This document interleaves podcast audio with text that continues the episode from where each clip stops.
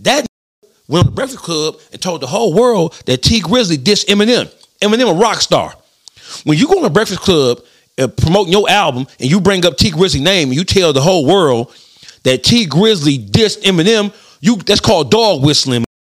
You the dog whistle is you blowing a whistle that only a, a, month, a, a frequency that regular human beings, but all Eminem millions of his fans, they hear he diss Eminem. So you turning Eminem's fans who might Tee Grizzley because he's from Detroit, right? Mm-hmm. You turning Eminem's fans, he got some stands, some stands.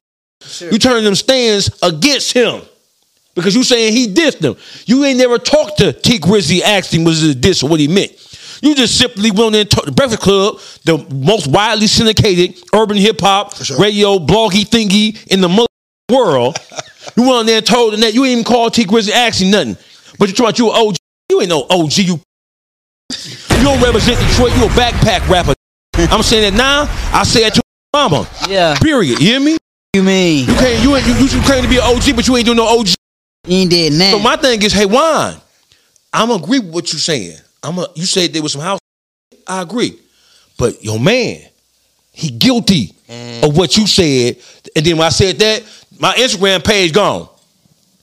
My Instagram page gone. Then, then, then, down, and make it really seem like he a house because he up under the white man. Man, listen, man. That, Oh, listen, it- it- man. it's two different segments of Detroit, bro. When it comes to hip hop, bro, the underground, what you know, the ghetto boys, it's always been there, Yeah. but it was never popular. The backpack rappers, that's no disrespect to them. The the, the J Dillas, the the Yeah. uh, Eminems, the D twelve, them D twelve ain't no backpack. Yeah, they, was- on- they, they, they, they- they, they did they was on some shit. But it looked like that to the whole world because the purple pill, purple heel, happy go lucky shit. Them niggas really some street, though, Yeah. right? Mm-hmm. But you Shout out only to saw, you only R.I.P. saw the- Proof. Yeah, you only yeah for real, and, and Mama Mama P, his mama, legends and gangsters.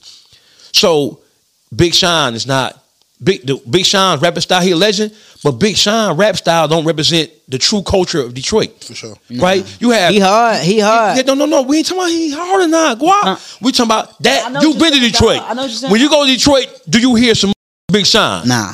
You, hear Eminem? nah. You hear Royce know what I- Five Nine? Nah. You, You, know, know, who what I, is? you So know the what I streets, get what I hear. hip hop come out the streets, man.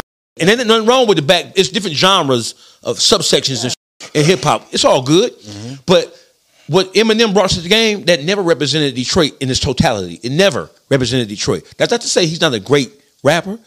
I didn't grow up listening to Eminem. I grew up listening to, to coincide with the way I thought, mm-hmm. the what I was going through, what I was experiencing in my life. Mm-hmm. Right?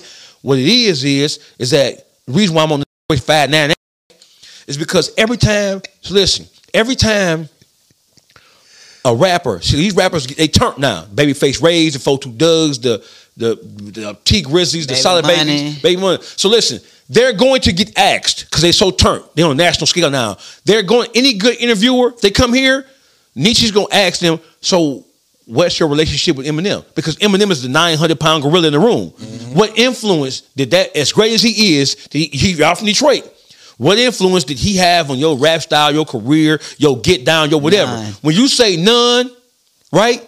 This five nine, that is Samuel L. Jackson. that yeah, that's that's your Samuel L. Jackson right there. You hear me? Drop a that's bomb. that's your drop a bomb. That's your Samuel L. Jackson right there. Because listen, he go on Breakfast Club and peep this here.